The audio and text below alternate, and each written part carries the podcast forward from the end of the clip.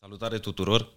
În acest uh, podcast avem un invitat pe care îl vânez de ceva vreme pe o temă uh, destul de sensibilă și anume gândirea critică și avem uh, foarte multe pregătite întrebări și bună ziua domnule profesor Dumitru Borțun. Mă bucur că suntem împreună. Mulțumim în primul rând că, că ați venit. Și haideți să lămurim un pic.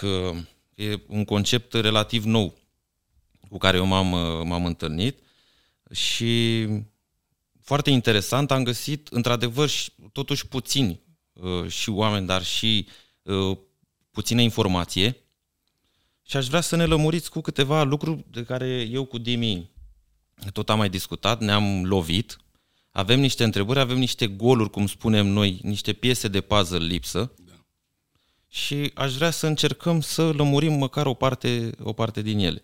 Ce este gândirea critică? Da, aparent gândirea critică e ceva negativ, că uite ăla care ne critică, uh, altul care e bonlav de criticism, nimic nu-i place, adică genul de surgiu, unul care găsește cusur în orice. Sunt niște vorbe românești populare, uh, caută pete în soare sau caută nod în papură, un om care nu e mulțumit cu nimic, e critică tot timpul. Genul ăsta de uh, exprimare populară te poate duce la ideea gândirea critică, e gândire de asta care dă cu barda, sparge, da. rupe. Nu, gândirea critică este o gândire uh, corectă. A fi corect înseamnă a respecta niște reguli. Corectitudine asta înseamnă să respecti niște reguli într-un sistem de reguli care are și sancțiuni și recompense pentru respectarea sau nerespectarea regulilor. Asta înseamnă să fii corect. Nu înseamnă neapărat că ești cinstit. S-ar putea să fii corect din teamă. Nu pentru că împărtășești niște valori. Da. Teama de a nu fi sancționat. Dar ești corect. E un pas înainte spre civilizație. Ideal este să mai fii și cinstit, să fii onest, da, sincer și așa mai departe. Adică să fii o ființă morală. A gândi corect înseamnă a gândi uh, în funcție de niște reguli, în primul rând ale gândirii corecte, se numește logică și a fost întemeiată pentru prima dată acum 2400 de ani de filozoful grec uh, Aristotel, a fost dezvoltată până în zilele noastre. Există și logică matematică, există și logică uh, aplicată, există și logică cu mai multe valori, nu doar cu adevăr și fals. Există așa zisă logică polivalentă, care are într-adevăr și fals de pildă probabil. Probabilul, veridicul, e veridic, dar nu știm dacă e adevărat. Sunt logici care funcționează în diferite domenii de activitate. Și atunci există și așa zisa infralogică.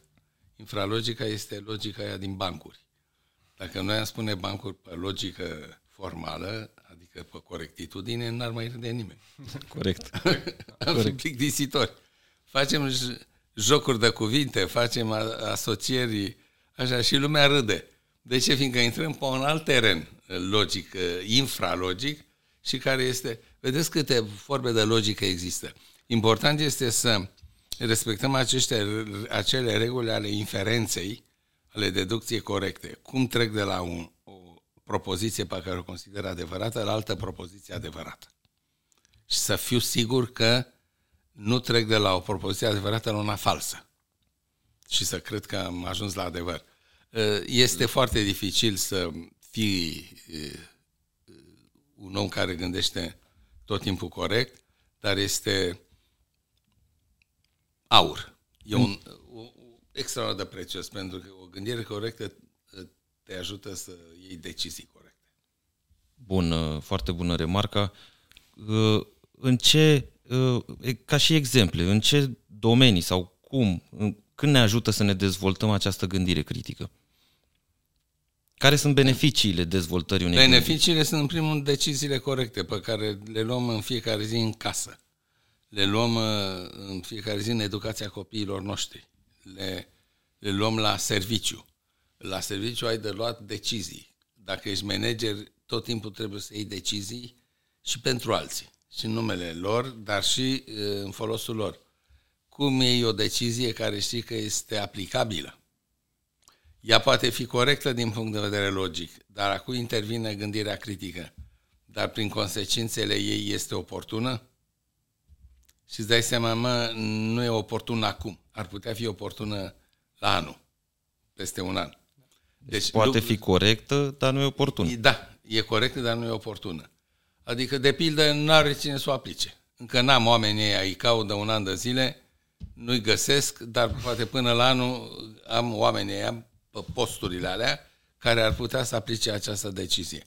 Deci sunt, este genul de gândire care te face să fii limpede, capul limpede, să și spune, e, ăla e pe post de cap limpede.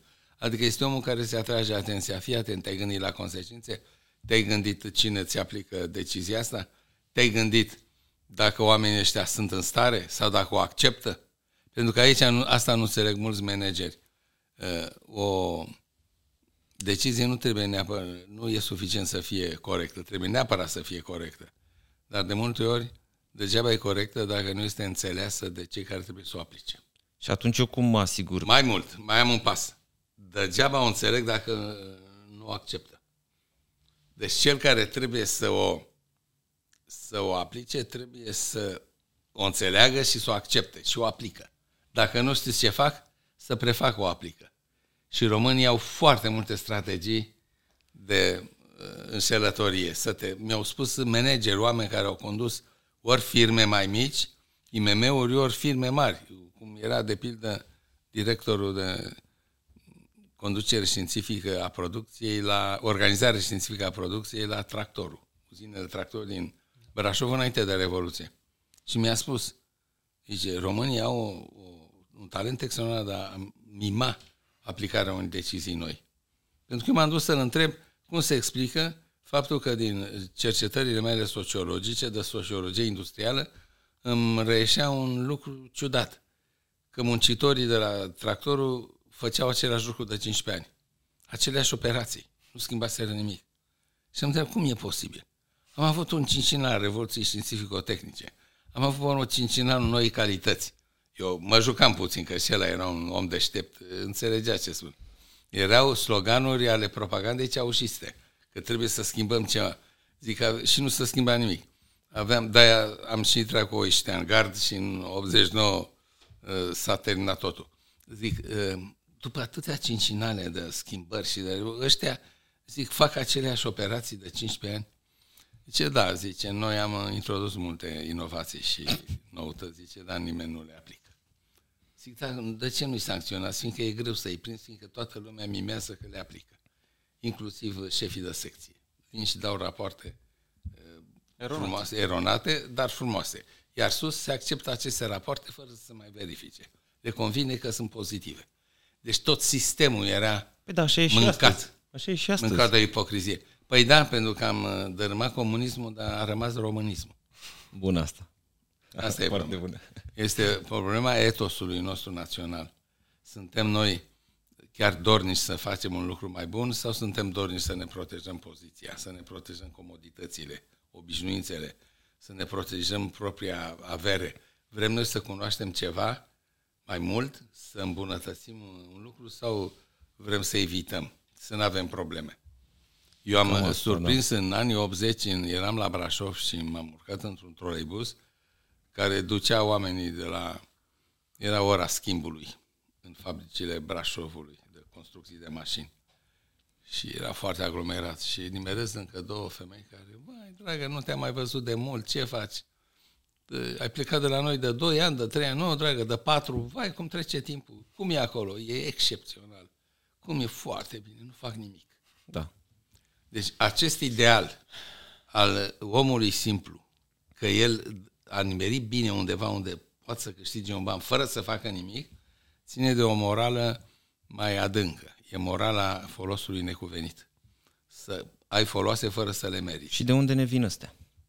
Din istorie, din uh, tradiție, că mulți idolatrizează tradiția, parcă ar fi așa un bulgăre de aur. Tradiția este și bunășirea. Avem tradiții proaste și tradiții bune. Avem tradiții păcătoase care ar trebui... uh, Deci nu neapărat dacă așa se făcea, că eu am primit de multe ori argumentul ăsta, păi da, și până acum lasă că s-a făcut așa și n-a mai fost greșit. A mers și acum de ce trebuie să schimbăm? Adică, exact cum spuneți dumneavoastră, parcă îi se dă prea multă valoare doar pentru că a fost făcut așa și așa trebuie să rămână, că vii tu să schimbi acum. Știți Eu... ce spune un uh, filozof pe la 1600 și ceva? Uh, David Hume, un filozof uh, scoțian. Lumea spune că e englez, mă rog. În realitate era un scoțian foarte important pentru că a venit și a dat cep la o problemă pe care o va prelua marele filozof german Kant și o va duce la uh, desăvârșire. Este problema uh, oare nu cumva simțurile ne înșeală? Și el spune că avem nevoie de o întemeiere rațională. Dacă nu avem o întemeiere rațională de gen 2 și cu 2 fac 4, sau de genul toți oamenii sunt muritori, Socrate e om, concluzie. Socrate, Socrate e e muritor, muritor, te obligă. Asta se numește inferență logică. Dacă n-am așa ceva, nu pot să merg pe ideea, noi ne-am, noi când apare soarele, soare, aerul se încălzește. De unde știi că nu se poate întâmpla într-o zi? Să apară soarele și aerul să nu se încălzească. Păi așa a fost până acum, o fi fost. Dar s-ar putea să nu mai fie. Deci ai o legătură logică sau o legătură fa- de tip cauzal demonstrată cu date științifice ca să-mi spună că uh, oa- aerul se încălzește fiindcă apare soarele sau nu are legătură? Adică ai o știință, o Ai o cercetare? știință, exact. Sau e o, Exact. doar îți dai cu părere? Obișnuință. Și atunci cum? Și, și se spune că aici vreau, am, am vorbit mai mult de David Hume ca să afle ce care ne urmăresc cine a fost. Dar uh, Hume spune următorul lucru. De multe ori noi luăm obișnuința drept cunoaștere. Ce spuneți dumneavoastră? Și de ce o luăm obișnuința drept cunoaștere? Pentru că are o, o particularitate extraordinară. Uh, E invizibilă. Noi nu ne prindem că e obișnuință, nu credem că e cunoaștere. L-ați prins? Doamne, știu foarte bine. Păi dar am fost acolo. uh, De o 10 ani fac uh, același lucru. da, da. Deci știu. Nu știi. Ești obișnuit să faci așa. Corect. Deci oamenii confundă obișnuința cu cunoașterea, cu înțelepciunea și așa mai departe. Competențele de obicei. Competențele. Am auzit, am o experiență, o expertiză de 30 de ani în Da. domeniul X. Exact. Asta nu te face un om competent în Nu, domeniul nu. respectiv, pentru că poate ai preluat ceva ce avea un sistem foarte bine pus la punct și tu nu ai avut uh, cine știe ce plusuri. Sau la era acest sistem. fo- un sistem foarte bun pentru condițiile date, care nu mai sunt. S-a schimbat Și contextul. vine un tânăr care spune că trebuie să schimbi și tu spui, hai mă băiatul, nu spune tu mie ce să fac. Eu am trecut prin asta, am Da, pățit-o. da. De obicei se întâmplă și cu părinții, pot să spun uh, acest uh, lucru. uh, De fiecare dată am trăit-o chiar pe pielea mea. Uh, Nu, nu erau destul de deschiși și în unele momente nici acum nu sunt Cu deschiși părinții, la- cu profesorii. La, la idei noi. Cu țasalina, te duci la țară și spui, de ce nu faceți bre cum facem și noi la oraș? Să faceți la voi acolo, să fiți sănătoși. Dar de ce nu faci aici?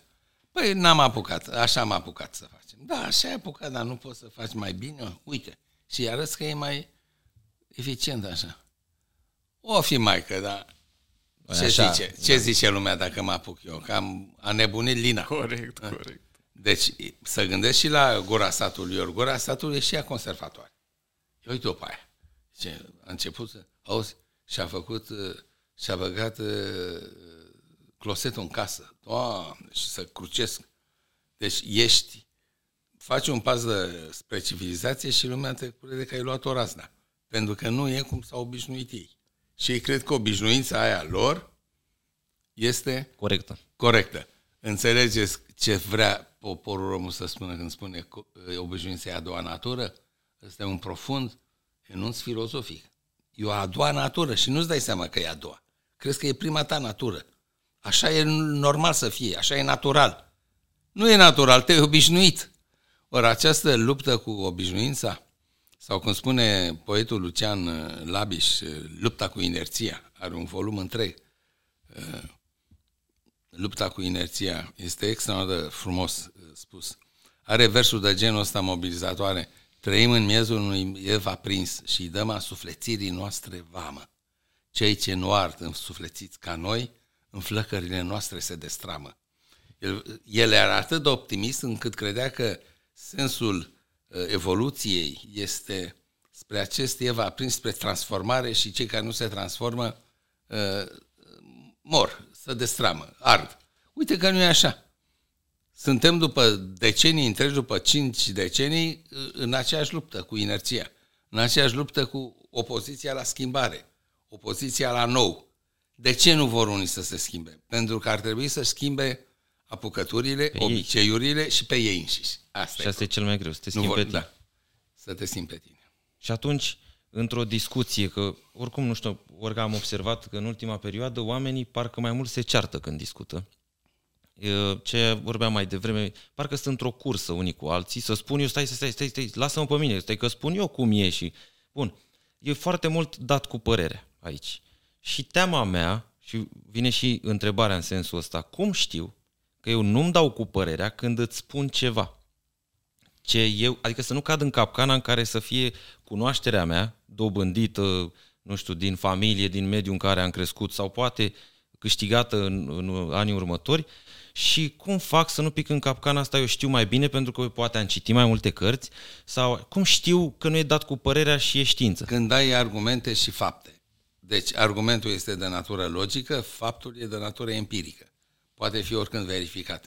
Au spus-o și alții. Unii au fost la fața locului. Deci faptele sunt incontestabile, iar argumentele sunt irefutabile, cum se spune în știință, adică nu pot fi respinse. Asta înseamnă uh, că ești... Altfel e doar o, eu cred că. Asta nu e un argument. Mai țineți minte o domnișoară cu studii la Harvard care a fost numită uh, ministru al finanțelor care ajunge în fața șefului statului cu premierul lângă ea? Mai țineți minte? Nu? O chema Ioana Petrescu și era cu Victor Ponta în fața lui Traian Băsescu. Și președintele îi întreabă care sunt argumentele pentru care trebuie introdusă acea taxă. Că el nu vede de ce e nevoie de ea. La care ea zice, este foarte bună taxa, vă rog să mă credeți, vă spun din tot sufletul. V-a plăcut? Da. Când spui că uh, ai dreptate, fiindcă o spui din tot sufletul, sau fiindcă așa am apucat maică, ăsta nu este argument. Argumentele sunt logice, iar faptele sunt empirice. Dacă vii, poți să știi. Dacă nu, s-ar putea să fie eroarea ce să crede adevăr. Tu să fii în eroare și să crezi că ai dreptate. Asta e o capcană. De unde vine? Domnul Preda, sunt mai multe tipologii umane. Unul dintre ele este cel care e atât de dogmatic încât crede că orice idee care a trecut prin capul lui e adevărată. De ce e adevărată? Fiindcă a trecut prin capul lui. El nu are o teorie a cunoașterii. Nu știe că o idee trebuie probată, trebuie verificată în practică. Trebuie să ai niște indicatori, adică niște indici indicatori care pot să măsoare și ca să spună că ideea e adevărată. Dacă eu pun un diagnostic, sunt medic și pun un diagnostic unui bonlav și spun care are următoarea boală, asta este demonstrat de niște indicatori care apar la capul patului, dacă ați văzut, acum sunt electronice. Altădată era o fișă pe care asistentele medicale notau temperatura corpului Corect. La prima ora dimineții, temperatura corpului la prânz, temperatura la ora 17, care era foarte importantă, temperatura seara înainte de culcare. Și aveai niște diagrame. Și medicul lua fișa aia, să uita pe ea, da, și tensiunea, uh-huh. și uh, urina, s-a făcut analiză, da, avea un, un întreg uh, tablou, o diagramă, o numesc ei, care uh, punea acolo indici indicatori măsurabili și dădea diagnosticul. Are asta, nu are asta. E spre însănătoșire sau se agravează? Trebuie să-l ducem la uh, ATI și așa mai De unde vin lucrurile astea? Din lucruri care se măsoară. Asta înseamnă să ai bază empirică sau factuală. Și, în rest, logică, corectă. Nu așa cred eu, asta nu mă interesează, nu are relevanță. Eu vă spun un lucru, sunt uh, popoare uh, care au uh, această cultură a unei au o psihologie a cunoașterii mai evoluată. Dacă te duci la francezi, îți vor spune întotdeauna că ei cred că lucrurile sunt așa. Je crois că. Nu spun niciodată cum stau lucrurile, ei spun cum cred ei. Dacă te duci la englezi, e și mai interesant, mai rafinați. Sunt tentat să cred că, vă seama câtă înțelepciune aici acumulată în secole de evoluție economică, politică, imperială, militară, de toate. Sunt tentat să cred că au înțeles că lucrurile nu sunt întotdeauna ce par a fi, că uh, opini- obișnuințele tale nu sunt o sursă de cunoaștere absolută, absolut sigură, da, certă, că simțurile pot să înșele și așa mai departe. Sunt tentat să cred că, întreabă-l pe un român, bă, știi cum să treaba? Îți spun eu. Da, îți spun eu. Fii la mine. Dacă uite-te la mine, dacă nu o fi așa, îți spun eu, mai vorbim. Deci lucrurile astea, suntem, ori se înseamnă asta infantilism. E o psihologie infantilă, copilărească și o să spuneți, da, dar noi de ce suntem așa? Suntem popor tânăr, să știți. Dacă facem evoluție, uitați, a murit uh, bietul uh, uh, Răzvan Teodorescu, academicianul, și Dumnezeu să-l ierte. El este unul dintre mari gânditori și mari patrioți în același timp. Un om care um, a gândit uh, uh, din interiorul istoriei acestui popor. Și a spus de mai multe ori, a spus, sunt mândru că aparțin unui popor care a trecut prin istorie cu atâta dibăcie și s-a adaptat și a înfruntat și necazuri. S-a schimbat când a, fost, a fost nevoie. Dacă a fost nevoie să trădeze, a și trădat. Adică un fel de Rambo al Europei. Da? Se adaptează în orice situație. Ceea ce nu e, e foarte lăudabil, pentru că asta înseamnă că nu prea e o morală, o doctrină morală. Doctrina morală nu se poate adapta la situație. Doctrina morală e doctrină. Principiile sunt principii. Adică nu negociezi, că de principii. Da. Există un stat care a fost desfințat de trei ori de pe harta Europei, Polonia. Dar ăștia au altă.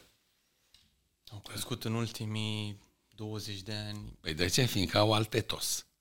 Sunt niște oameni care dacă au spus un lucru îl fac, au cultura promisiunii, au cultura responsabilității personale, au o anumită uh, vitejie în a se afirma, uh, se numește asertivitate, curajul de a spune ceea ce uh, crezi. Și întotdeauna când au spus și au crezut, au fost lichidați, au fost ocupați, au fost rupți între Rusi, Rusia și Germania. Tot timpul s-a întâmplat ceva cu ei. Acum, după 1990, au avut o elită politică patriotă care a spus, da, ne integrăm, dar până aici, fără nu ne vindem total.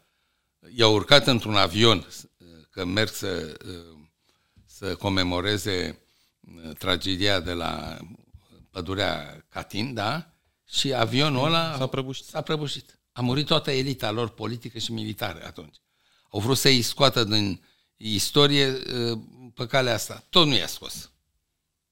Acest popor polonez este poporul care a spus și Moscovei Cooperativizăm, dar nu, nu în totalitate. Cooperativizăm unde oamenii vor să se asocieze și să facă agricultură în colectiv. Unde nu vor și au rămas cu țărănime ehm, cu proprietate privată, au avut un partid agrarian. Lângă Partidul Comunism exista un partid al intelectualilor catolic, dar chipurile era nuanță religioasă, dar acolo se duceau intelectualilor și un partid al țăranilor. Partidul Agrarian. N-a fost un singur partid. De ce? Erau polonezi, nu erau români. Deci am avut un popor slav catolic. Vă dați seama ce combinație? Catolicismul înseamnă gândire corectă, disciplinată, logică, doctrină și morală. Slavii sunt să duc cu sufletul până în pânzele albe. N-au jumătăți de măsură. Așa sunt slavii. Noi suntem latini și ortodoxi. Suntem exact invers. Da. De aceea adaptarea asta pe care o laudă Răzvan Teodorescu nu e neapărat de bine. Și să vă spun de ce. Pentru că atunci când un popor luptă să supraviețuiască, principala lui valoare va fi utilitatea. Ce e util pentru supraviețuirea mea? Și atunci nu, nici bine, nici frumos, nici adevăr nu mai contează. E adevărat ce este util. E bine ce este util. Se duc de râpă. Exact. Principiile se duc de râpă devii un Rambo, dar Rambo nu era un om moral. Era un tip supraviețuitor. Puternic. Puternic. Când vezi, ai 12 ani și te uiți la film, îl îndrăgești și ai vrea să fii ca el, ți-e drag. când te maturizezi și zici, băi frate, ce e ăsta? Ăsta e o mașină de ucis, altceva nu știe. Deci, a fi un popor matur înseamnă să fii și un popor moral, ori noi încă nu am dovedit treaba asta. Uitați-vă în traficul rutier și vedeți cum se comportă. Știți ce e traficul rutier? E cartea deschisă a psihologiei unui popor. Mergeți în Elveția, în Italia, în Franța și vedeți diferențe. Da? În Germania e viteză maximă pentru că ai autobanda care îți permite treaba asta, elicoptere deasupra și tot timpul informare, informații în timp real de la radioul uh, dedicat traficului rutier. Da? Și tu te în Italia. Nici un radio, nici un...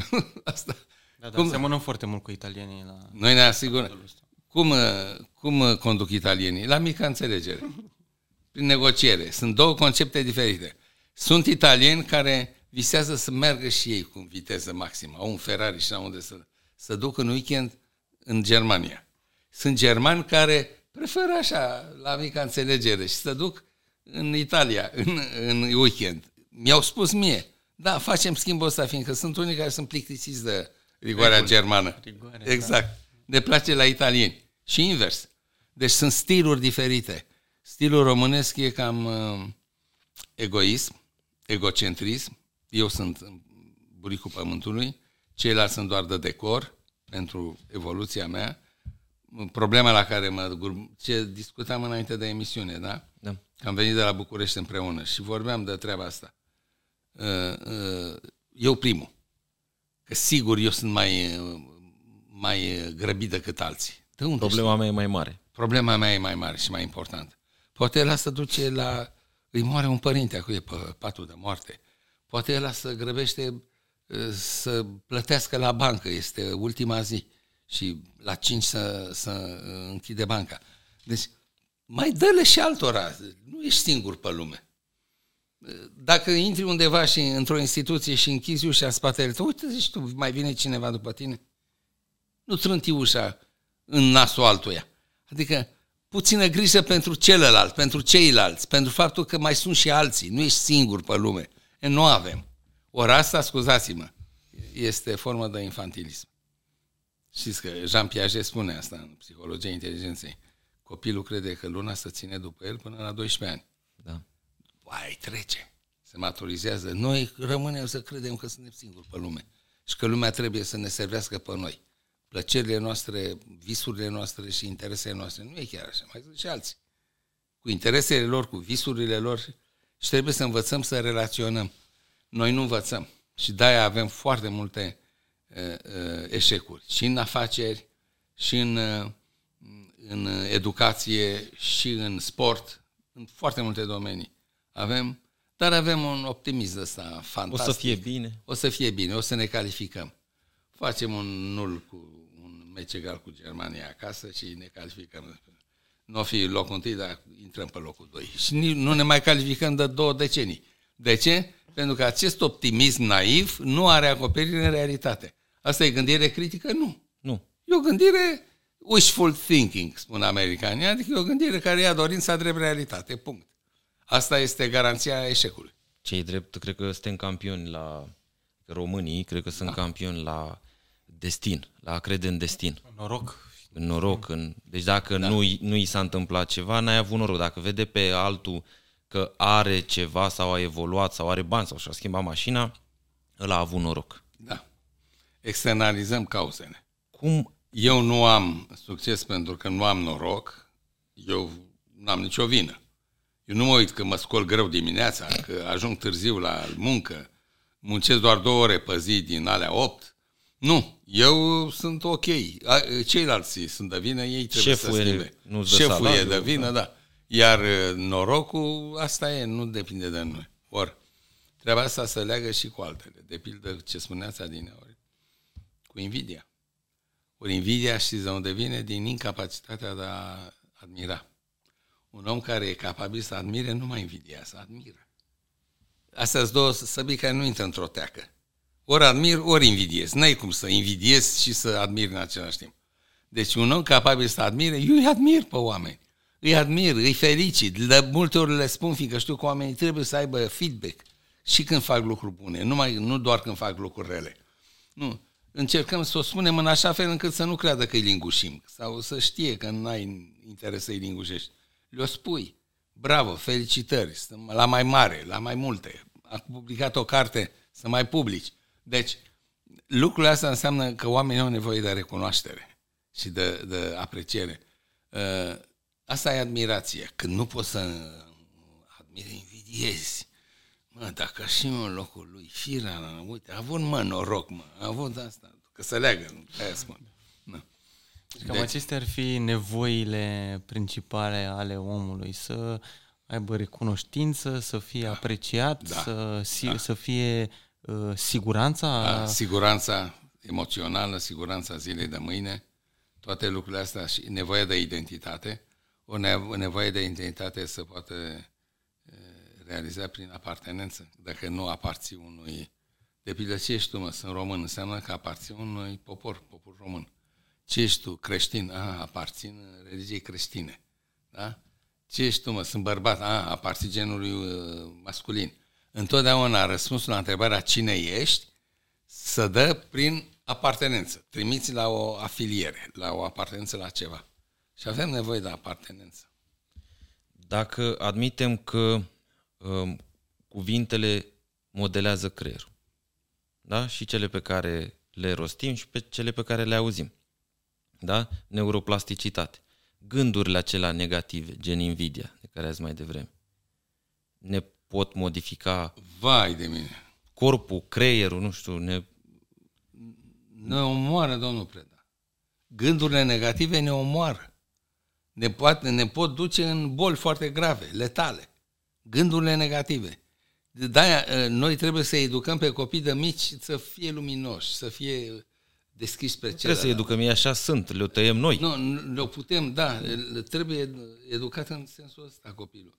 Pentru că e o plăcere să te bucuri de bucuria altuia, să te pui în locul lui, să-l... Știți, e o carte, din păcate, a apărut chiar în anul Revoluției Române 1989 și s-a pierdut. Autorul ei a plecat în America, nu mai știe nimeni de el, Cătălin Mamali, un mare psiholog. Era tânăr pe vremea aia. Și a publicat o carte în 1989 uh, cu o evoluție și balanță motivațională. Foarte interesant. Sau invers, balanță motivațională și cu evoluție. Când doi oameni se află într-o uh, motivație echivalentă, că de spune balanță motivațională, are loc uh, procesul minunat al coevoluției. Evoluăm împreună. Și asta se aplică la doi soți, se aplică la părinți și copii, se aplică la doi colegi, se aplică la un manager și la un angajat al lui. Coevoluția, creștem împreună. Păi pe ăsta nu să mai plece, că zicem că ne pleacă angajații. Ăla nu mai are motiv să plece, pentru că spune, da, uh, cum spune în Biblie, uh, casa mea e acolo unde e comoara mea.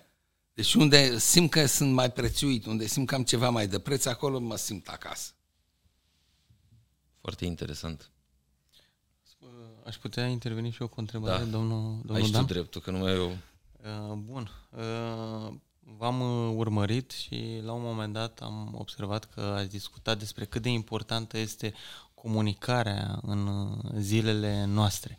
Noi vedem că în ziua de astăzi nu, oamenii, cum zicea și Dan, de fapt vorbesc unul cu altul, dar nu se ascultă. Te ascultă doar ca să îți răspundă, nu mai trece prin niște filtre informația, din păcate. Cum am putea să ne îmbunătățim modul ăsta de a comunica? Uh, câteva sfaturi din experiența dumneavoastră. Da, aveți dreptate, suntem foarte prost la comunicare. Și stăm prost pentru că nu pentru că suntem mai tari de cap decât alții sau suntem mai nesimțiți, mai superficial, pur și simplu fiindcă așa am fost educații sute de ani. Știți că în 1944 80% din populația României era la țară? Deci noi venim de la țară. Adrian Păunescu a și spus-o. Toți venim de la țară, ori direct, ori prin părinți. Acum putem să spunem, toți venim de la țară, ori direct, ori prin părinți, ori prin bunici.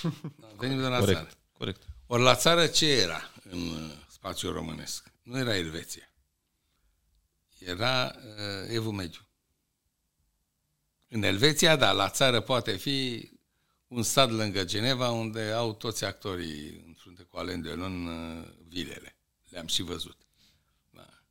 Uh, Cartini, la 15 km de, de Geneva. Zici că este un orășel cu toate brandurile pe prima stradă.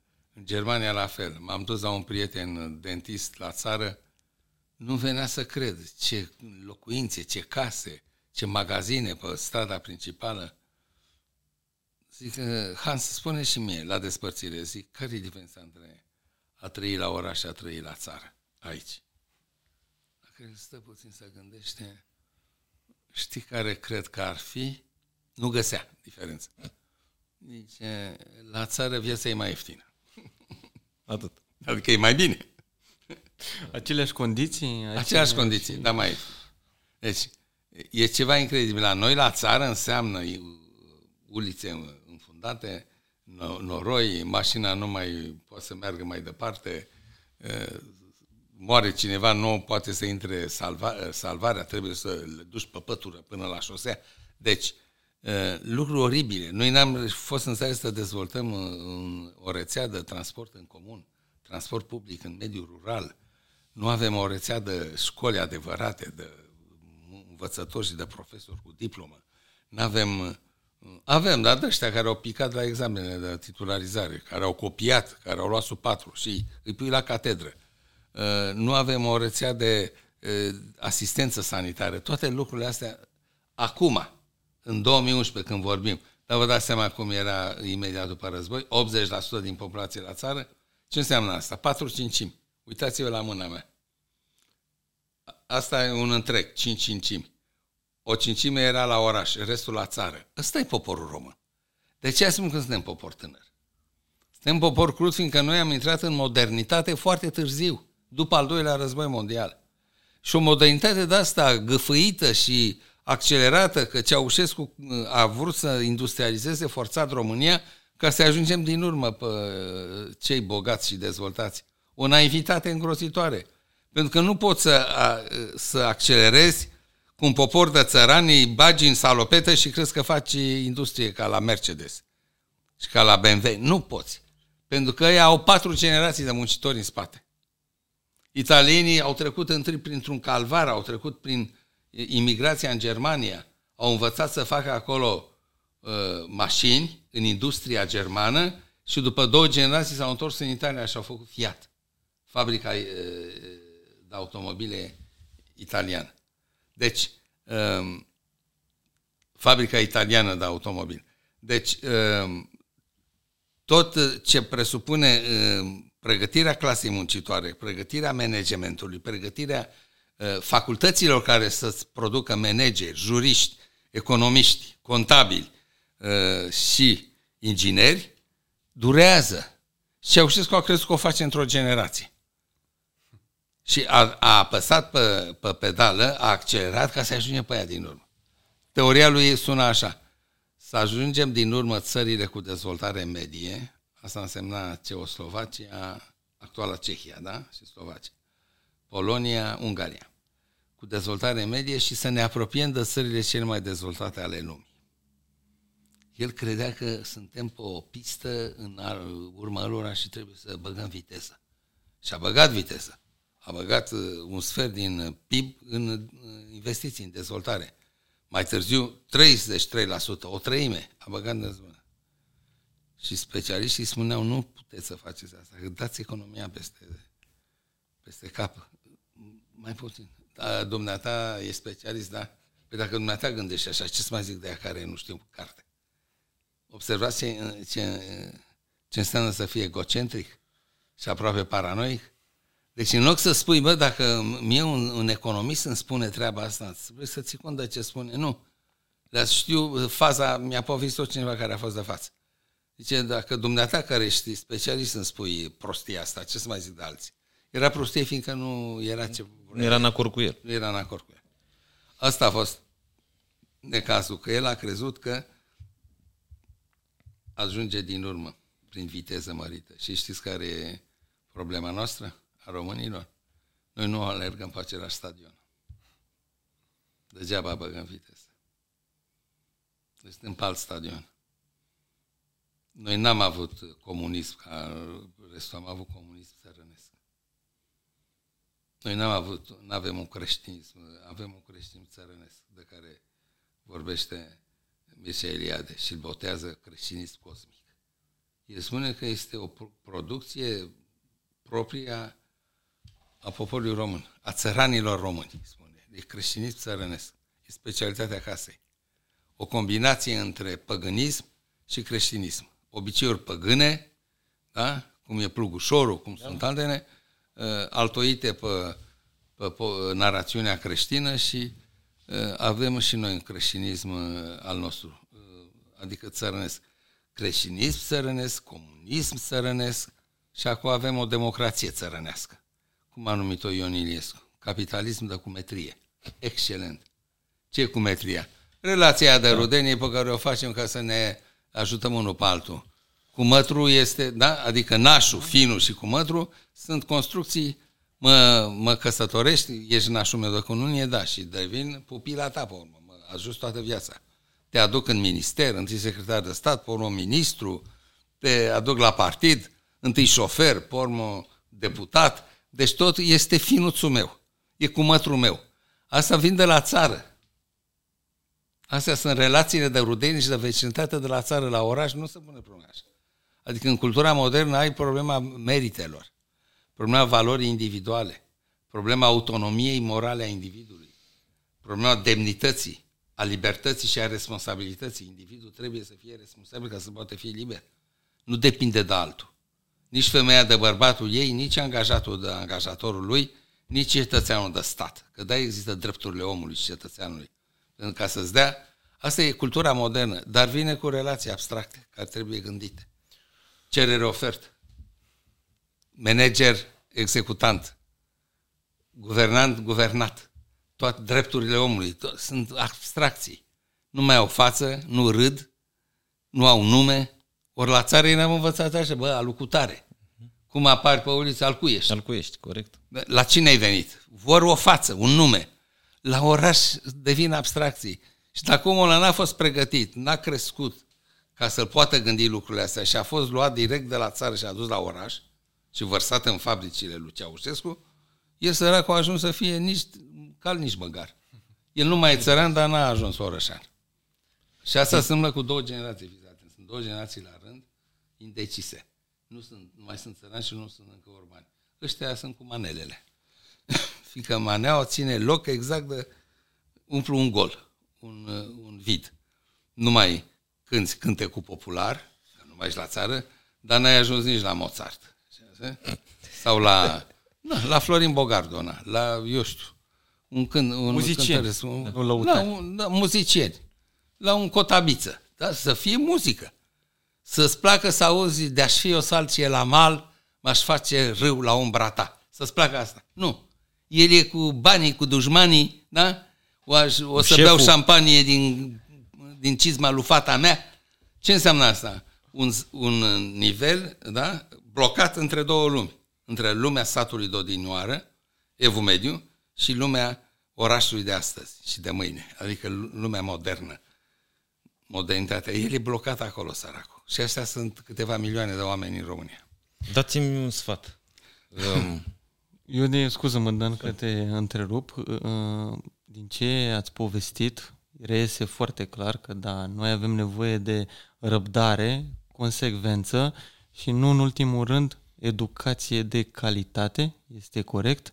Și ca să continuăm acest subiect, scuze dacă voiai să spui ceva, uh, Uh, de ce sunt probabil că tot din cauza faptului că suntem între cele două uh, rural-urban, să, să zicem, românii sunt închiși la a se educa după liceu, după facultate.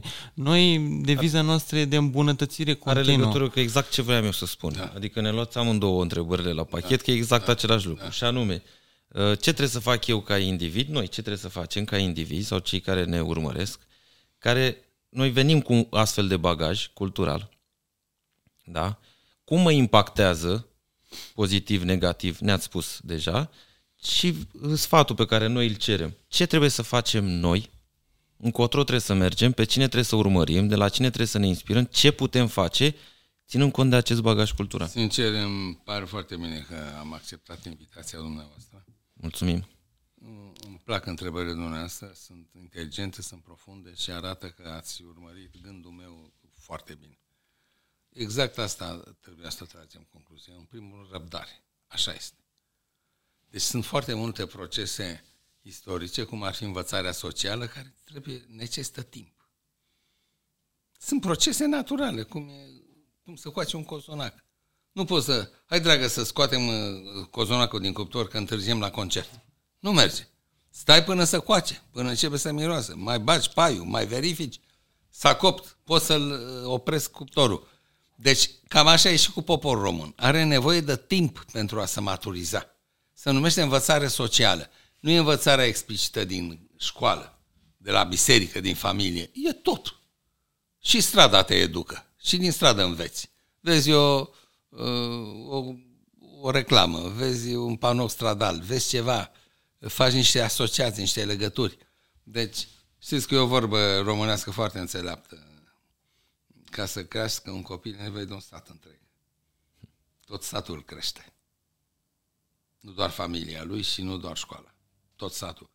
Deci, da, e și vorba aia când te duci pe la țară. Ei, ăștia lui cutare, eu te-am crescut, să știi. Mâncate ar mama și te ia și te pupă, te albește. De ce? Fiindcă te știe de mic. Și au dreptate, toți te cresc acolo. Pentru că toată lumea participă la formarea unui mediu care te formează. Te impactează, cum se zice asta. Deci aveți dreptate cu răbdarea. Pe urmă aveți dreptate cu educația.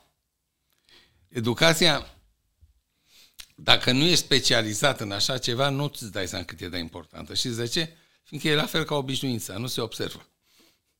Tu ești cu educația pe tine, tu nu o vezi. Tu ești, ai în tine, uh, ești parte a educației respective. Cum să o vezi?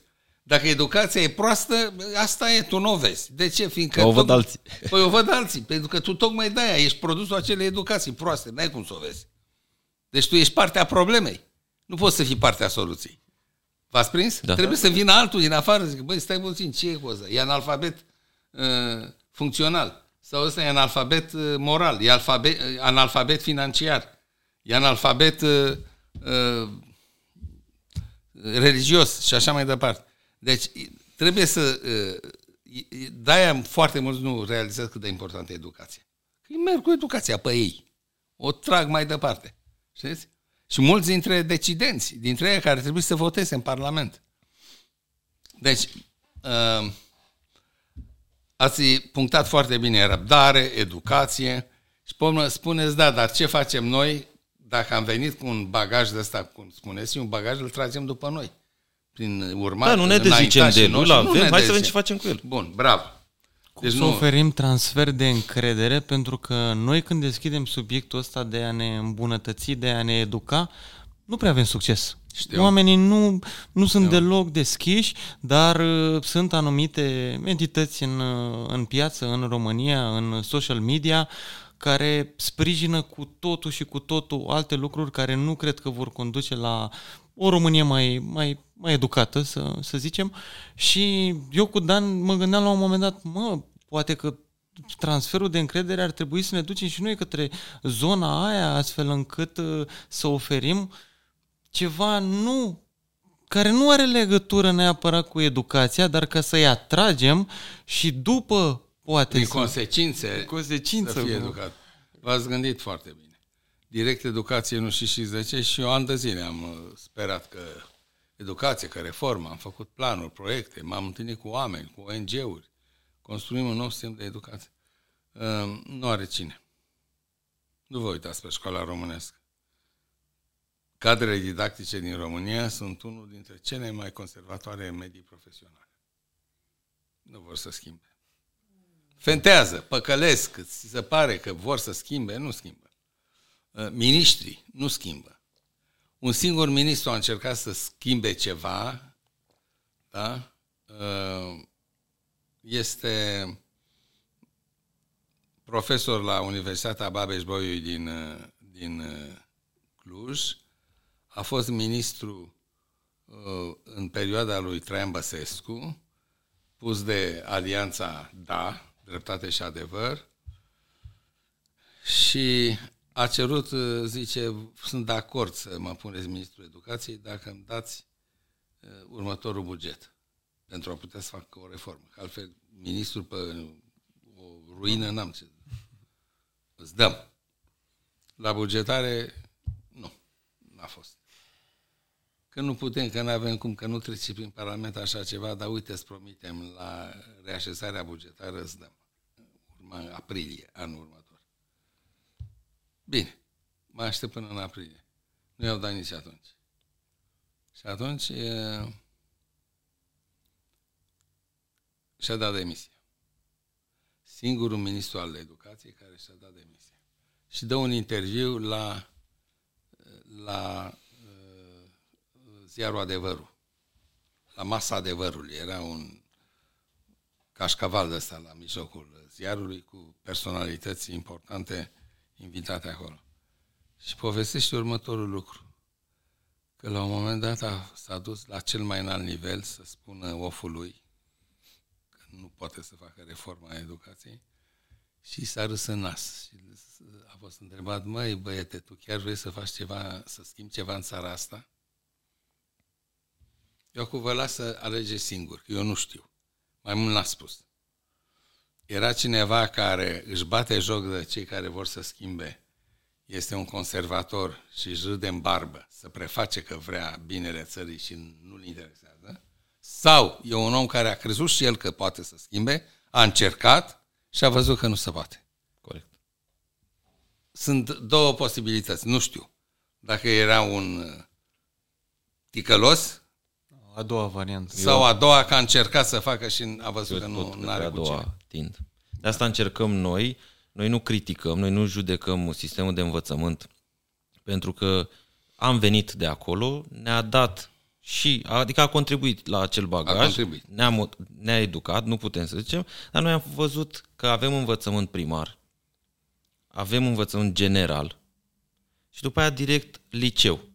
Acum am liceu, din câte uh, știu, este grădina prin care filozofii se, uh, se plimbau împreună cu discipolii. Da. Da? Și aici și vorbeau concepte filozofice, bun. Și aici în mintea mea a apărut o discrepanță foarte mare. Păi de la cultură generală, da, care e ceva din toate, tu mă treci peste noapte, peste o vacanță de vară, mă treci la discuții, concepte, teoretic, să zic așa, filozofice sau chestii superioare. Și atunci eu a- am zis că aș vrea să adăugăm, nu în sistemul nostru de învățământ, dar noi privat putem să facem între asta prin club, să adăugăm un, înv- încă o școală esențială, învățământ esențial. Deci primar, general, esențial și de după aia liceu, facultate, ce-o Ce mai ar, fi. ce ar oferi liceu învățământul esențial? Uh, bune maniere. Uh, chestii și mai simple cum să treci strada. Știu că poate părea amuzant. Cum, Ce, eu nu știu dai- să trec strada? cum dai Nu, nu primul- știi. Primul ajutor. Prim ajutor. Educație civică. Să înțelegi probabil cum funcționează statul, care sunt structurile. Nu să zici nu mă interesează, ba nu, pentru că tu când votezi ai și responsabilitatea asta, că oamenii, adică să știi și partidul pe care îl votezi. Că am vorbit mai devreme, da? Și mulți aud uh, conservator, liberal, socialist. Uh, Au termenele astea peste tot. Dar tu știi că, de exemplu, social înseamnă cu poporul, asta înseamnă că dacă votezi un astfel de partid, va da poporului. Ce înseamnă concept liberal, da? Că e cu statul, instituții, cui dă? Cui vrei să-i dea? Nu e așa, pui ștampila acolo. Iar astea nu se fac în școli, nu se mai fac. Da. Ceea ce Eu am propuneți făcut în 1-4, dumneavoastră, de da. exemplu, cum treci strada, eu am învățat. Eu știu că te, o- te apropii, te oprești, te asiguri stânga, te asiguri dreapta. În ziua de azi nu mai e prima etapă, ei nu se mai opresc. Nu mai știu acum mai fie la alte două, dar nu se mai opresc. Un exemplu minim acesta. Să Și nu cum am mai zis, cursuri de venim comunicare, în- pentru că am pus întrebarea asta mai devreme. De ce în școală nu avem materie ascultarea? Avem să vorbim, da? Suntem scoși la tablă, vorbim, spunem poezii, uh, citim, uh, scriem. Dar lecții Când de ascultăm? Ascultare activă. Ascultare activă. De unde știu eu, de unde am garanția că eu am înțeles ce vreți să-mi spuneți? Că poate nu din răutate, dar poate nu știu, s-a denaturat mesajul în mintea mea și poate chiar nu înțeleg sau înțeleg altceva și dau alt răspuns. E, ăstea vrem noi să le facem. Pe lângă educație financiară... S-a introdus comunicare în școală și știți ce au înțeles profesorii că trebuie să facă? Să facă noțiuni de gramatică. Adică să facă tot ce știa. Tot ce știa, exact. Nu au vrut să învețe ceva nou. Manualele de comunicare puteți să le uitați, să vă uitați pe ele. Tocmai de-aia nu facem, nu, nu criticăm, trebuie facem un, noi. Trebuie un învățământ alternativ. Pentru că misiunea școlii ar trebui să stea în trei obiective, mai mult nu e nevoie. Să formeze caractere, să formeze buni cetățeni și oameni capabili să învețe toată viața. Nu asta propuneți. Lekții de caracter, cum te porți, cum, te, cum, cum gândești. Urbanul, training pentru urban. Da, pentru urban. Pentru orășeni. Uită-te, uită-te în ochii celuilalt și zâmbește E primul act de civilizație. Bună urbană. dimineața oricui, da. să ne iubim da. ca oameni, să da. nu trebuiască să... Da. Să ai relație cu celălalt că e semenul tău și că îl respecti abinițio, pentru că e om. După, la proba contrarie, îl tratezi cum merită, dar deocamdată e om, e semenul tău, e coleg de specie. Uită-te în ochii lui, zâmbește-i și oferă umanitatea ta în schimbul umanității lui. Și atunci îl vezi că altfel se poartă. Nu. Noi ne uităm unul la altul cu coada ochiului, ne uităm, vorbim cu el și ne uităm în altă parte, ne uităm la pantofi. E ceva îngrozitor. Femeile se mai examinează pe furiș, așa, câte mii de euro are asta pe ea. Uite-o. Deci, în loc să ne uităm la om și să vorbim cu el, ne uităm la alte, la lucrurile din jurul lui. Competiție. Competiție. Mașină, model, marcă, ce casă, câte etaje. Deci avem o, o, o abordare foarte superficială a, a vieții și a celuilalt. Noi cu celălalt, nu, exact cum a spus, ascultă-l atent. De ce spune lucrurile astea? Ce probleme are omul ăsta de ajunge să spună așa ceva? De ce mi le spune mie? De ce mi le spune acum? Toate lucrurile astea înseamnă că l-ai înțeles, să numește atitudine comprehensivă, că îl înțelegi. Așa? Nu că, da, da, bine, bine, da, mm, bine, da. Ma, bravo. Dăm pe mail. Da, da, da, exact. Da. Ne mai auzim. Hai că dacă e, cum da. e celebra vorbă, dacă e, ne mai auzim. Da, da. Aia e clar. Da, da, dacă da, e, a fost foarte auzim. atent. Da, vorbim. Da, uh, tocmai de asta am văzut și în social media uh, toată treaba asta și noi vrem să facem asta, adică să venim cu ceva în contrapartidă și am să în felul următor. Uh, toată lumea vrea să fie cel mai deștept, cel mai frumos, cel mai bogat, cel mai cel, cel mai șef, cel mai de toate. Deci totul noi vrem, uh, iar apare o fractură aici, de la tu nu le-ai avut pe astea, că ai fost la țară, da? Și acum parcă dintr-o dată le vrei pe toate. Și atunci eu zic așa, eu spun despre mine. Uh, vreau să cred că eu sunt aproape deștept. Și vreau să cred că sunt aproape deștept aproape frumos, aproape... Nu, dar de ce trebuie să fiu cel mai deștept? Adică de unde competiția asta? Sau dacă nu pot pune într-o grilă, că am vorbit mai devreme de, de a avea valoare de știință, dacă eu nu pot pune asta undeva aici, e doar un concept, nu e ceva abstract. Adică nu poate fi măsurat. Dacă nu poate fi măsurat, unde mi-alerg eu toată viața asta? Înspre cai vers pe pereți? Da, între fantasme. Așa este. Și mă duc, cum zic eu, mă te duci pe fentă. Și atunci eu vreau, eu vreau să fiu hashtag aproape deștept. Chiar cu un cur. Excelent. Uh, apreciez foarte mult uh, proiectul dumneavoastră pentru că ar suplini o lipsă dramatică a școlii românești. Educația omenescului. Ce înțelegeți dumneavoastră prin uh, învățământ esențial, Solomon Marcus înțelegea în lucrările lui spunea, uh, denumea educația omenescului. Ce a seizat el? Și pe bună dreptate, fiindcă și cercetările care s-au făcut în mediul școlar și pe care eu le cunosc, spun același lucru. Elevii la liceu nu sunt atât de uh, aerien cum a spus dumneavoastră. Asta corespunde unei alte vârste istorice. Altă dată era așa. Uh, eu știu care este uh, critica dumneavoastră la liceu, că e liceu teoretic și că nu te învață lucruri practice pentru viață și pentru Nu, a, Nici e măcar, trecerea. asta, nici măcar asta nu mai fac. La liceu sunt pregătiți pentru următorul examen. Punct. Am simțit-o. Doamnă, asta se dă la BAC? Se cere la BAC? Nu. Păi atunci de ce o mai faci? Poftim. Și asta este în, în colaborare părinți, uh, profesori. Ei dau mâna peste capul copilului.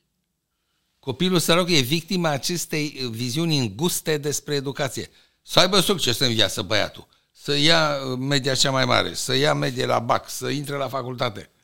Bă, Dar la el, la ce persoană este, caracterul lui moral, uh, a- uh, capacitatea lui de a se dedica binelui comun, cetățeanul, da? Capacitatea lui de a învăța în continuare toată viața. Eu, eu uh, te interesează? Nu te interesează. Te interesează următorul examen. Atât aveți. Și asta, din păcate, părinții, ei nu au obligația să fie specialiști în educație, dar profesorii, din păcate, nici ei nu sunt. Legat de faza asta cu copilul, acum la un curs de uh, protocol, etichetă socială și bune maniere cu Virgil Mănescu, aștept să-l invităm și, și pe dumnealui, uh, am aflat o chestie super interesantă. Că atunci când ești cu familie și te întâlnești cu cineva care nu îi cunoaște toți membrii, primul care se prezintă este copilul, apoi femeia și apoi bărbatul. S-a părut genială treaba asta. Deci Super. când îți prezinți familia, Și ne-am copilul întâlnit... învață că e valorizat. Da. Și anume, Contează. îl prezinți. Pe Nu e ea un o obiect cheamă... acolo. Așa, da, exact. Deci nu tu și el pe lângă... S-a părut, deci s-a zbălit pielea până la, la treaba asta. Ăla e fimiu. Da, și filmul pe aici, da. Nu mi s-a părut... ești. Uite, o chestie simplă care... E o Ca educație primele esențială. trei lucruri ești tu. Și după aia urmează nevasta și după aia copii. Da. Da, suntem uh, orgolioși. Foarte... Egocentrici. înapoiați. Încă o dată. Egocentrismul înseamnă când tu te percepi în centrul lumii. Și că toate celelalte e, obiecte sunt ca să te servească pe tine. Pe urmă, tot egocentrism, deci eu când vorbesc de egocentrism, înseamnă că nu vorbesc de el ca structură morală e- sau e structură cognitivă. Cum vedem lumea. O vedem doar din perspectiva noastră. Nici nu-mi dă prin cap să mă pun în locul dumneavoastră să văd cum o vedeți dumneavoastră.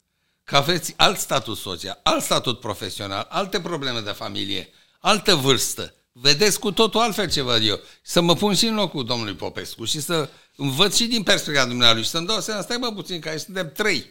Și eu am un loc aici. Nu ocup eu tot spațiul. Nu, oamenii nu fac asta.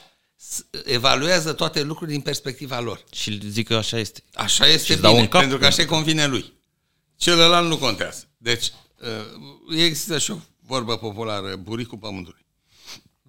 A te crede în centrul lumii și a evalua lucrurile, a le da valoare și semnificație doar din perspectiva ta. E grav, pentru că asta înseamnă că nu vezi foarte multe lucruri din lumea asta, minunată, diversă, frumoasă, interesantă. Nu.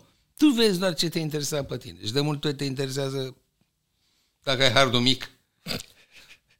Vezi puțin, te interesează puțin, Îți rămâne puțin. îți rămâne puțin.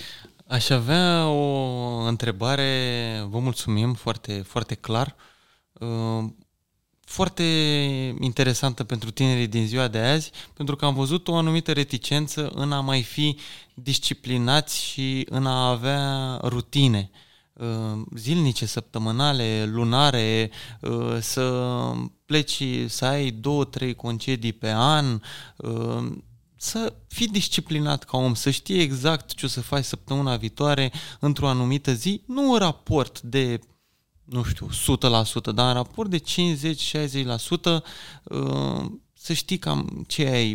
Pentru mine personal mie mi oferă un confort și o siguranță. Dar am observat în, uh, printre prieteni, printre cunoștințe, unde mai e creativitatea? Eu le-am zis, mă, poți să o programez. Uh, Te transformi în robot ok, aici nu știu ce să, ce să mai răspund, o să te transformi într-un, într-o personalitate foarte rigidă. Ok, din nou m-am gândit eu în sinea mea, nu cred că e bine să fii rigid, cred că e bine să fii și flexibil, cu toate că eu în capul meu aveam, mă, stai puțin că mi s-a dovedit, am luat niște uh, povești din spate și s-a dovedit de-a lungul timpului că am fost și flexibil în anumite momente cheie, adică nu am fost rigid. Ce părere aveți de partea asta cu, cu Nu vă mai disciplină? duceți după fentă. Pentru că a fi ordonat nu înseamnă că ești rigid. Haideți să vă spun, se vede în... Se vede. Ăsta este realistul.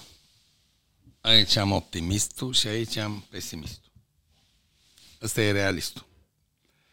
Ăsta este optimistul, am zis, da? Cum îi se pare lui când vorbește cu un realist? Cum este asta? Optimistul, ce părere are? Da, cum îl percepe pe realist? Negativist? Da. Adică pesimist. pesimist. Da. Și pesimistul cum îl percepe? Optimist? Optimist. Și el de fapt e realist. Deci extremele te vor vedea pe partea cealaltă. Da. De-aia nu vă mai duceți după pentru Bă, mi-a zis că ajung robot.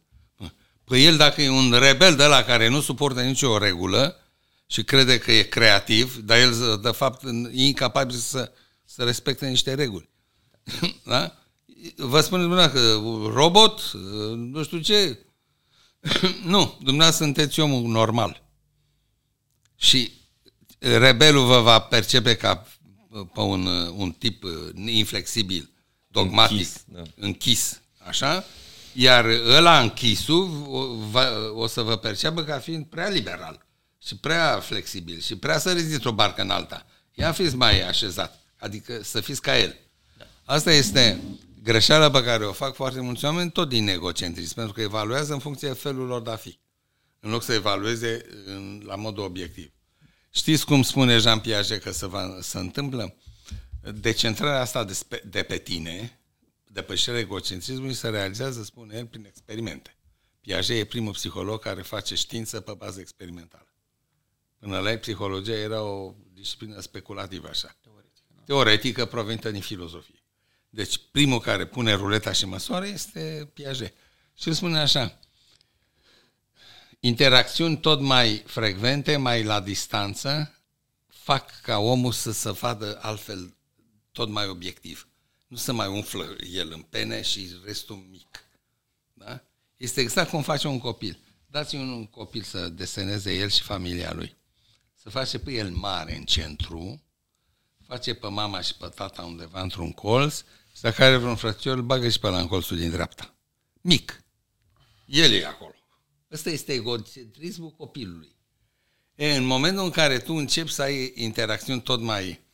te mai desumfli, te mai să umflă alții. Îți dai seama că alții sunt la fel de importanți, alții sunt mai importanți decât tine. Și că tu ai nevoie de ei. Și începi să așezi uh, lucrurile. Piaget spune într-un limbaj foarte specializat, el găsea foarte multă matematică în structurile astea de inteligență. Uh, cartea lui fundamentală, așa se numește, Psihologia Inteligenței, unde vede care sunt etapele evoluției inteligenței la copil până la uh, adolescență.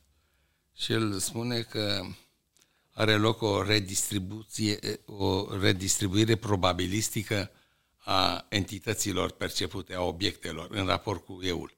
Și atunci tu nu te mai vezi imens. Te vezi tot mai... și vezi pe alții mai câmpul tău perceptiv să vină spre normalitate, adică spre un, o percepție obiectivă a lumii. Ori asta presupune timp și interacțiuni. Copilul lăsat izolat rămâne egocentric. O, o populație lăsată uh, izolată, eu știu, țara Oașului, țara Maramureșului, rămâne egocentrică și va evalu, evalua tot ce vede în lume în funcție de modul lor. Prin prisma, prin prisma lor. Ei nu știu că lumea e altfel. De aceea, ăla care spune că nu mai e nimeni ca noi românii, e unul care n-a ieșit din țară. Da, corect. Da, el n-a văzut cum sunt alții. Și să zică, bă, frate, ia uite-i pe ăștia.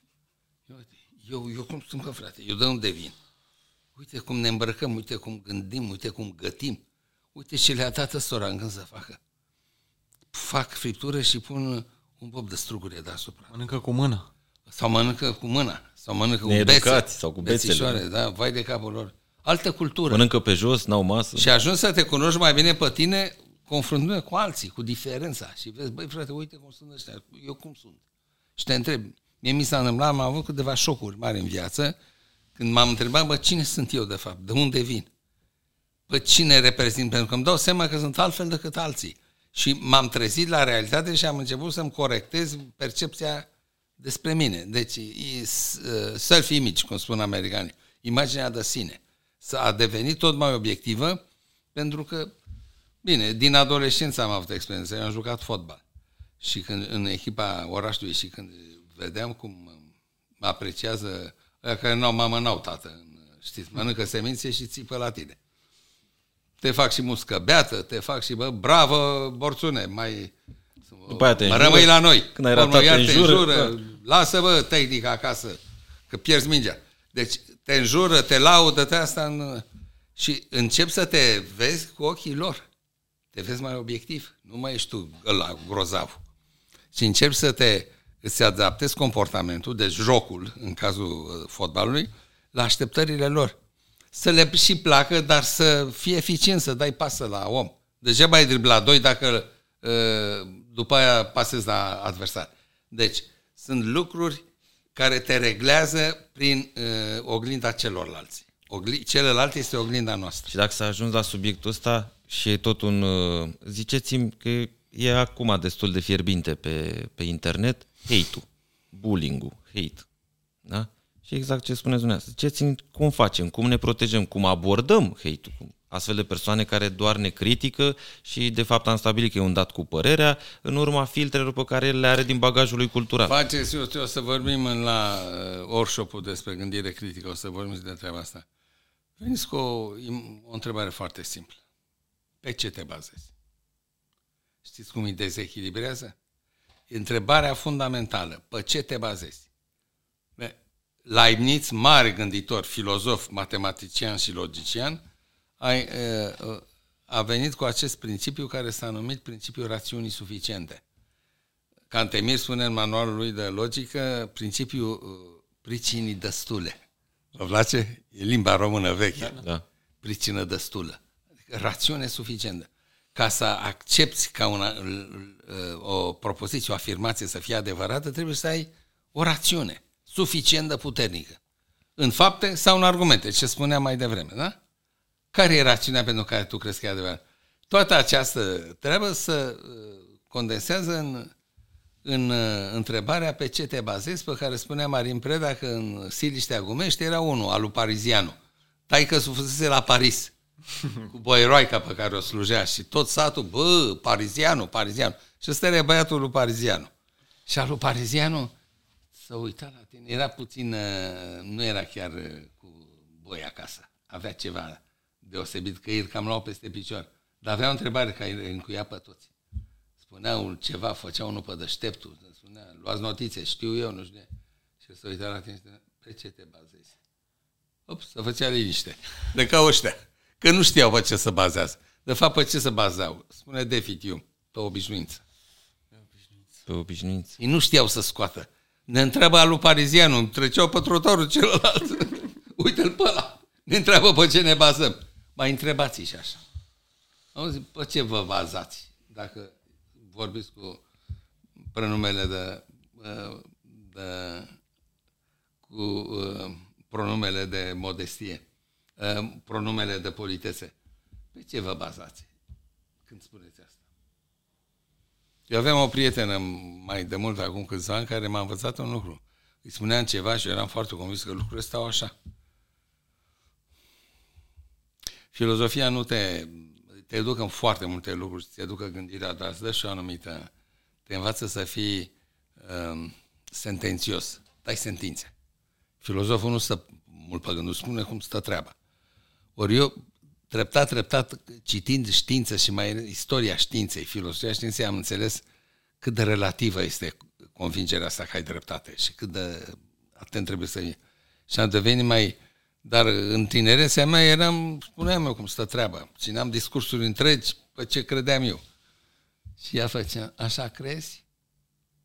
Băi, stai puțin asta, mă ia ca și când ea, nu o ia că e indubitabil, mică spun eu. Ea o ia ca pe o simplă opinie, Da. o credință de-a mea. Zic, cum îi demonstrez eu că am dreptate? Și am început să mă pun aceeași întrebare. E altă variantă a întrebării pe ce te bazezi. Dar eu o făcea mai delicat, mai indirect. Da. Zice, așa Asertiv. Crezi? Da, da, da, da. Asertiv. Așa crezi? Zic, păi da. Și încercam să scot uh, argumente și mi dădeam seama că nu am. Era o... Doar credeam. Erau Opinii. opinii. Erau Opinii. Nu erau cunoștințe. Ținând cont de aceste cunoștințe care ne modelează încă de la naștere, de când suntem copii, da? tot ce importăm și mai apoi cum ne autoeducăm, putem pune oamenii în funcție de personalitatea lor, că e clar că e modelată, ce ați spus mai devreme cu egocentrismul și anume îți modelezi personalitatea, îți dai seama că ești mai mic decât credeai tu când începi da. să ai acces la cunoaștere. Da. Sau cum mai sunt, nu știu, pe internet, urci un munte și zici că ăla e finish abia aștept să, să urc muntele, o să și fiu deștept. acolo, constați că sunt că e un vârf vârfuri. și mai înalt. Și mai da? înalt. Și după aia e iar și așa într-o cursă nebună spre a ajunge deștept, să zicem, da? De-aia mai devreme aproape deștept. Dacă astea ne modelează nouă mentalitatea, caracterul, putem pune oamenii într-o scală de valori, adică îi putem pune într-o formă de știință, îi putem cataloga, le putem pune niște etichete, tu ești așa, tu ești așa, tu ești așa? Eu le-aș spune și le și pun, fiindcă lucrez cu tipologii, n-am încotro, dar uh, uh, nu ierarhizată. Sau e vreuna greșită? Sau una bună? Nu. Sau o ierarhie, corect? Nu, fără ierarhie. Sunt, știți cum e? Toți diferiți, toți egali. Suntem, ăsta e sloganul anul internațional al toleranței, 1995, an ONU, care a venit cu un slogan minunat, toți diferiți, toți egali. Până nu om înțelege lucrul ăsta, că putem fi diferiți în ceea ce privește idealul de viață. Poți să spui că ăla e ideal greșit? Idealul lui. E al lui. E corect Sau pentru o el. întreagă comunitate, un popor întreg poate să aibă un ideal de viață. Pentru asta crede el că merită trăită viața. Pentru unii lumea este obiect de cunoaștere, ăștia sunt oamenii cunoaștere. Pentru alții este obiect de consum, ăștia sunt mondenii, consumatorii. Alții, pentru alții e un obiect bun de transformat, nu suportă să-l lase cum l-au găsit. Ăștia sunt revoluționari. Uh, pentru alții este un obiect bun de contemplat, e minunată lumea. Hindușii, nu te băga, nu o schimba. Natura e mama noastră, ce faci? Violezi propria mamă? Iubește-o, contemplă-o. De-aia la ei să plimbă vacile pe, pe bulevard, pentru că sunt sfinte, sunt animale sfinte. Deci, pentru hinduism, a schimba natura e o barbarie, a, înseamnă să o violezi. Deci, dacă ați văzut Avatar, Da. da. primul, prima variantă, era o luptă acolo între două paradigme. Ați iubi planeta și a fi o, un întreg, o unitate cu ea, parte din ea, sau a crede că e un obiect străin pe care îl exploatezi Resursă, da. și pentru resurse. consum. Și pentru consum. Deci, sunt foarte multe. Și ce fac eu? Uh, Dacă sunt om al cunoașterii, îl disprețuiesc pe ăla care vrea să o transforme? Nu. Lasă-l să o transforme. E idealul, e visul lui. Eu am alt vis. Vreau să o cunosc. Deci nu ne ierarhizăm. Pe urmă, există oameni care vor să păzească ce au. Așa zis și soldați. Dar există și oameni care vor să cunoască ce e în plus. Sunt cercetași. Ce facem acum? Soldații își bat joc de cercetași că nu stau pe metereze cu ei să apere familia, să apere Și tribul, nici nu trebuie. să-și apere sau uh, îi, îi lasă să ducă să vadă ce și să le dea informații utile. Cum sunt așezați inamicii, ce obstacole sunt, că e un uh, Deci un toți pod suntem buni, toți suntem, în felul lui. uh, toți suntem buni, Fiecare. toți suntem răi în egală măsură. Inte- da, it- inteligențe. Există inteligență matematică, dar există și inteligență lingvistică. Stăm să râdem unui de alții? Aia de la Oman râdă aia de la Real că nu se pot exprima, seamănă cu un câine inteligent. Da? Erau bancuri despre ingineri. Am Seamănă trăit cu în un câine liceu. inteligent, da. Că s- sunt, au privire inteligent, dar nu se pot exprima. Aia de la Real râdeau de aia de la Oman, că sunt niște tocilari, nu le merge mintea. De aia s-au dus la Oman. Pe urmă, uh, există inteligență muzicală. Râdem de aia că nu am inteligență lingvistică. Lasă-l, ăla nu vorbește, ăla cântă. Pe urmă, există inteligență uh, uh, kinetică. Nadia, Messi, Hagi. Păi ăia s- își, își fac cu corpul lor ce vor. Ne-ați văzut patinaj artistic, câtă coordonare, câtă asta. Uh, E incredibil ce pot să facă unii. Uh, Coordonarea asta, inteligența asta a corpului. Stau să râdă Hage că zice crecă, lasă domne că ăsta a făcut glorie Altceva, țării păi da. tale și s-a ocupat de altceva. Nu-l Era criticăm genial, știa cât să împingă mingea în față ca să nu ia nimeni. și pe unde să se ducă unde nu mai erau adversari. Și în loc să-l apreciem pentru ce era bun, îl criticăm pe, pentru... pentru ce nu e. Pentru, pentru ce nici nu s-a dat, face. că n-a terminat nu, nu litere asta. sau... Nu? Înțelegeți ce spun? Suntem toți, alții au inteligență emoțională. Și s-a constatat că în carieră, de multe ori, inteligența emoțională e mai importantă decât uh, IQ. E mult mai important inteligența emoțională, capacitatea de a înțelege pe celălalt, dar să-i dai intențiile, dar vedea de ce vrea să facă un lucru, altul, să te pui în locul lui, empatia, toate astea. Și mai inteligența uh, spirituală, legătura cu divinitatea, cu transcendența. Deci toate lucrurile astea sunt oameni care au, spune uh, Gardner, uh, autorul acestei teorii, teoria se aplică în uh, peste jumătate dintre statele americane în educație. Ei nu duc un copil prin toate materiile până la capăt. E eșec total. Îl obligi pe ăsta care e cu muzica să dea la matematică. Și îi pui camere de luat vederi, pe urmă să-l prinzi că a copiat. Păi dacă îl pui în situația să copieze, îi selectează de mici și îi duc. Și ajungi, fiindcă ai inteligență kinetică, să fii student la Harvard. De ce? Păi Harvard are o, o echipă de basket, de basket. pomenită, care intră în uh, brandul ei. Și au nevoie de unul care dă la coș. Și te ia, îți dă bursă și te ia student. Nu te face nimeni prost. Deci, observați și nu stă nimeni, ia cum se exprimă. Deci, asta înseamnă cu adevărat o viziune umanistă și democratică despre semenii noștri. Toți avem rostul nostru pe lume. Toți putem să contribuim cu ceva. Unul cu inteligența matematică, altul cu inteligența lingvistică, altul cu inteligența sportivă. Și atunci, dacă noi putem ierarhiza și toți suntem buni și toți suntem răi în da. egală măsură și acceptăm treaba asta, îi putem cataloga, eticheta, ierarhiza după emoțiile pe care le ai, ei le au, noi toți le avem, putem să facem, adică emoțiile mele cu privire la acțiunile unuia pot fi catalogate, pot fi puse într-o scală sau pe același sistem, dacă toți avem nu, valori e, bune nu, și rele, da. toți avem emoții bune și rele în egală măsură. Da, în funcție de cum definim rău, pentru că s-ar putea să fie niște emoții rele. Dacă emoția este să scot cuțitul să-l bag în tine, nu mai e bun. Și atunci ierarhizez. Dar eu spun că asta e tipologia omului violent.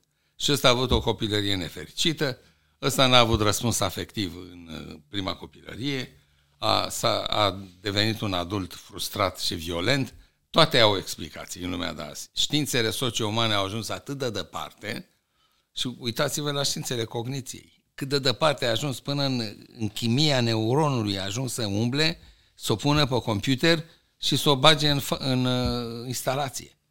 Deci inteligența artificială nu este decât aplicarea în tehnică, în mașină, a științelor cognitive. Și în primul rând psihologia cunoașterii. Cum face omul să cunoască, să perceapă să evalueze. S-a ajuns foarte departe.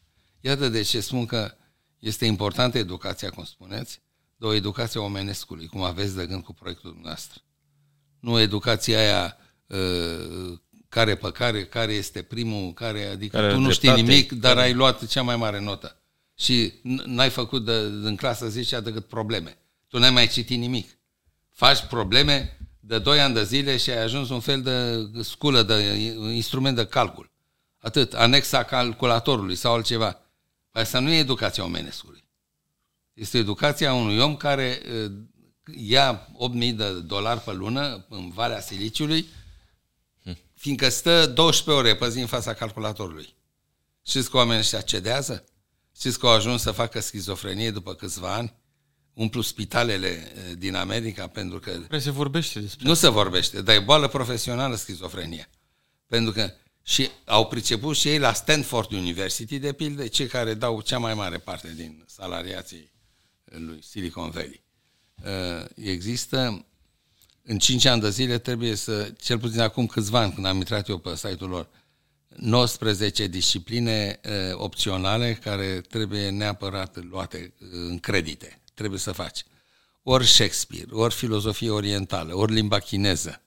De-astea ce le trebuie lor la computer? Nu le trebuie la computer, le trebuie la sănătatea la lor creier. mentală, la creier. Uh, Dan, uh, ca să adaug puțin la ce a întrebat, uh, v-a întrebat Dan, uh, în cazul în care o persoană spune niște lucruri și simți niște emoții negative, că eu am trăit asta până la urmă, eram la un moment dat puțin timp, cu puțin timp în urmă, blocat pe anumite uh, lucruri, obișnuințe, să le denumesc, și când cineva mi-a deschis ochii, poate mai ferm, poate chiar am considerat că e puțin uh, agresiv la vremea aceea, în sinea mea, în interiorul meu, nu am simțit niște lucruri, lucruri bune. Uh, cum putem uh, cataloga uh, această persoană dacă e sinceră cu noi și ne spune anumite lucruri care ne dor? Vedeți scopul. Deci valoarea unei acțiuni umane este dată de două lucruri, contextul și finalitatea. În ce context? Am, a, a, am ascuns niște evrei în casă și sunt urmăriți de gestapo să-i duc în lagărul de exterminare și sunt întrebat dacă am pe cineva în casă, spun nu. Mint. Dar fac bine sau fac rău? Fac bine. Salvezi niște oameni. Salvezi viața unor oameni. Deci asta înseamnă că valoarea morală a minciunii e în funcție de context și de finalitate. Cu ce scop am mințit? Și în ce condiții? Așa e și cu. Vine și vă spune e, niște lucruri dureroase despre dumneavoastră. Ia vedeți, cu ce scop le spune? Vă vrea binele? Dacă vă vrea binele... I-ai cerut părere? Că poate nu ai cerut. Să-l binecuvânteze. Nu dă multe ori noce, fiindcă nu știi. Da. El te vede cu alți ochi, fiindcă vine din afara ta. Deci, îți, îți poate spune, dar trebuie să vezi dacă o pune cu o încărcătură de aia negativă, adică o spune cu răutate, o spune, sau o spune pur și simplu că vrea să te ajute. Aici te ajută inteligența emoțională. Dacă nu ai, asta e. Sunt mulți oameni care o au foarte scăzut și tu vrei să le faci un compliment și ei îți răspund urât, au impresia că e jignit. Nu și-au dat seama că vrei să le, da. să le spui ceva de bine. Nu-i ajută inteligența emoțională, e prea mică. Foarte bine explicat. Deci dumneavoastră puteți să vă dați seama, bă, ăsta îmi vrea bine sau îmi vrea rău? O spune din de, de dragul meu sau o spune că numai ca să mă facă să sufăr? Sau că are alt interes. Sau are alt interes. Mă vrea să te ducă într-o, exact, într-o altă zonă. Uh, am uh, un gând care mi-a rămas din ce ați discutat, ce ați povestit puțin mai devreme, legat de copii și de faptul că la americani, de exemplu, ei cam știu ce ar trebui să facă copilul când ajunge în etapele superioare ale educației. Nu-l obligă să facă toate materiile posibile. Uh, ar fi o idee bună ca părinții să ia în calcul lucrul ăsta ca la niște vârste fragede, șase da, ani, să-i testeze. ani, să-i testeze. Să... Noi avem baterii de teste, să numesc teste de personalitate foarte evoluate. Din păcate sunt folosite doar în resurse umane în business. Aia le folosesc pentru că e resursa umană, e o resursă ca oricare alta. Dar în marile corporații ai resurse financiare, resurse logistice, resurse umane. Și o exploatez cât se poate de rațional în interesul uh, profitului maxim. Nici o problemă. Dar dacă le-ai aplica aceste baterii de teste în uh, educație, s-ar întâmpla foarte mult. Eu asta mă așteptam de la România Educată. Dacă tot faci o, o reformă a educației, pune-o pe niște baze. Ai o armată de psihologi și de pedagogi scoase de facultăți de specialitate Pune, toți săracii și-au deschis cabinete de consultanță, cabinete, unii au public, alții nu au. Cei mai mulți au public tot dintre elevi. Știți câți psihologi fac consultanță și terapie cu, cu adolescenți? Cu uh, copii care sunt în pragul sinuciderii sau au încercat să se sinucidă și îi aduc părinții la cabinet? Vai de mine. La România Educată da, da. am citit toate cele 100 40-60 de pagini cât are tot proiectul ăla, eu nu am înțeles nimic concret. Pentru că nu sunt oameni care... Și e, am, adică da. pe etape e urmărit, eu nu am înțeles. E pe sistemul ce am discutat mai de, o să facem, o să fie bine, o să da. facem, o să da. construim, o să, o, o să ce? Eu nu, eu nu văd nimic. Sunt oameni ai sistemului care nu pot să se vadă din afară. Ei văd totul din interiorul sistemului și vor să-l cârpească pe aici pe acolo, prin, și mai ales din loc să spună ce nu funcționează și ce trebuie făcut, ei spun că va trebui să facem, va fi bine, ca să nu fie rău. Exact. Ceva de genul ăsta. Sunt birocrați. Sunt oameni care n-au fost niciodată la uh, o clasă de elevi. Au terminat facultatea și nu au apucat, dar lucrează în Ministerul Educației. Deci de-aia vreau să vă spun. Um, o reformă în educație trebuie, în primul rând, uh, să vizeze educația părinților. Aș spune o școală a părinților care să fie în paralel, pe lângă fiecare instituție de învățământ. Orice școală să aibă și școala părinților. Sub Ceaușescu se numea lectorat uh, pentru părinți. Adică le citeai, fiecare diriginte le citea părinților din pedagogie, din asta nu s-a făcut. Se făceau formal și din când în când uh, era, mă rog, se făcea o adunare cu toți părinții câți veneau. O sală plină în care vorbea unul într-un limbaj uh, greu de descifrat, director ajung de regulă care răspundea de educație, uh, de pedagogie. E oribil. Deci, uh, nu, nu există o școală a părinților. Și eu vreau să vă spun că există o vastă incultură educațională între părinții noștri. Și dacă mâine s-ar face ce propuneți? Ținând știu, cont de generații și de bagajul cultural, în cât timp știu. s-ar vedea în, în societate? S-ar vedea în cam în 10 ani. Uh, generația anilor 20, uh, generația care i-a dat pe Cioran, pe, pe Mircea Eliade, pe Eugen Ionescu, marea generație de intelectual din, din Interbelic, a fost produsă după 10 ani de la reforma lui Spiru Haret. Deci cam în 10 ani apar primele rezultate. Pierduse în speranță înseamnă că e bine. Da, se poate. Dar... Mai avem 10 ani. Da, da. Mai nu avem 10 ani, dar astăzi, de ce că nu e mult? facem cum trebuie. Nu e mult, dar cum facem cum trebuie. Deci, uh, școala părinților. Ați intrat pe vreun uh, grup de părinți? Din curiozitate, așa? Nu aveți copii la școală? Grupul de mămici. Pe mămici, le-ați văzut ce discută între ele? Nu, nu noi, știu, știu în prisma... Știu personal, Conștiință pedagogică tinde spre zero, bârfesc și au ceva împotriva critică, școlii da. și critică școala și profesorii și așa mai departe. Și medicii.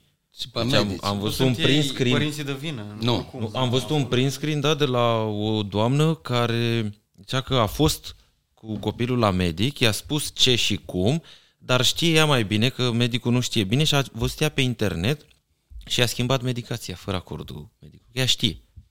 Așa sunt oamenii. Deci pe ăștia vă dați seama cu cine te lupți tu, că tu, apropo de metafora elefantului pe care am da. făcut-o da. la gândire critică, tu te lupți nu cu omul ăla rațional care învață, vrea să știe și te ascultă, lupți cu, cu elefantul de sub el. Pe care cu animalul. Cu animalul. Da. Mută tu elefantul. Da. E, asta e problema. Mută tu elefantul, da. Deci asta uh, e o problemă. Și a doua uh, problemă majoră, uh, facultăți pentru profesori. Noi nu avem facultăți de profesori. Noi avem facultăți de fizicieni, de ingineri, de chimiști, de filologi, de filozofi, de muzicieni. Dar pe aici cine îi pregătești? Nu, nu de profesori.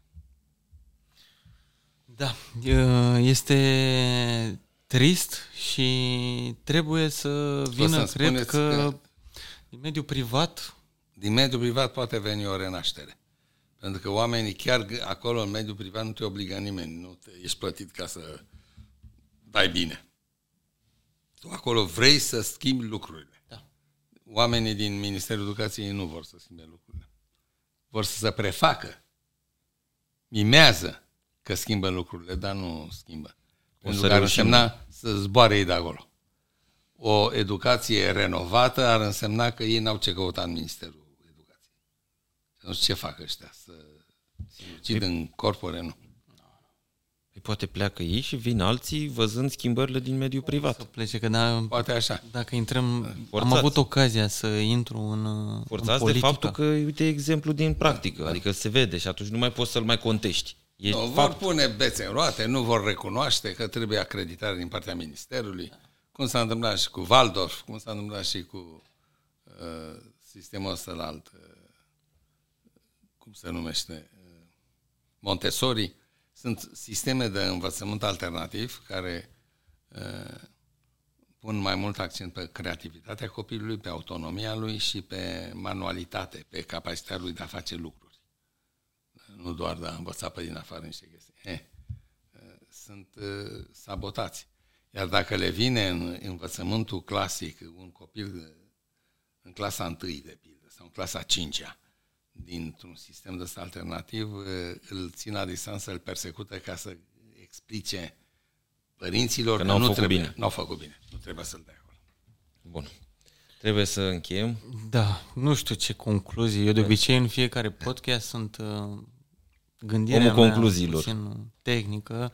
Uh, vreau să sintetizez. Uh, am câteva lucruri în cap referitor la gândirea critică pe care le-am uh, reținut și mi le-am impregnat puțin în cap că trebuie să avem Domnul o logică. Popescu, știți care uh, Dacă puteți dumneavoastră să ne punctua, ajutați. punctuale așa, domne, notați acolo 1, 2, 3, A, B, C, D, nu avem.